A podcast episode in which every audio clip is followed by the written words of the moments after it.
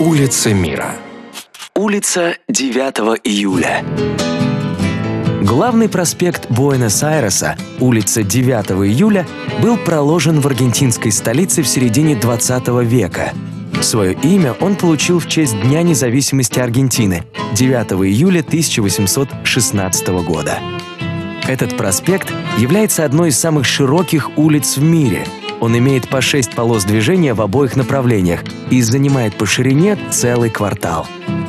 На улице 9 июля расположены важнейшие городские здания – посольство и министерство, огромное количество магазинов, а также многие достопримечательности аргентинской столицы, такие, например, как статуя Дон Кихота или символ города – обелиск Буэнос-Айреса. Этот грандиозный монумент был возведен в 30-х годах 20 века на площади Республики, в том самом месте, где 23 августа 1812 года в небо впервые взвился национальный флаг Аргентины.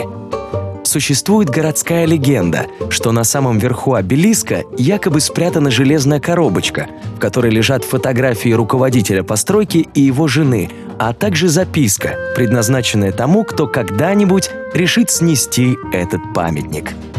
На самом деле, уничтожить монумент в свое время хотели многие – еще в период строительства большинство аргентинцев раскритиковали эту идею, а сам обелиск назвали кошмарным увольнем, жутким колом, монументальным гвоздем, железобетонным бумагодержателем и другими нелестными именами.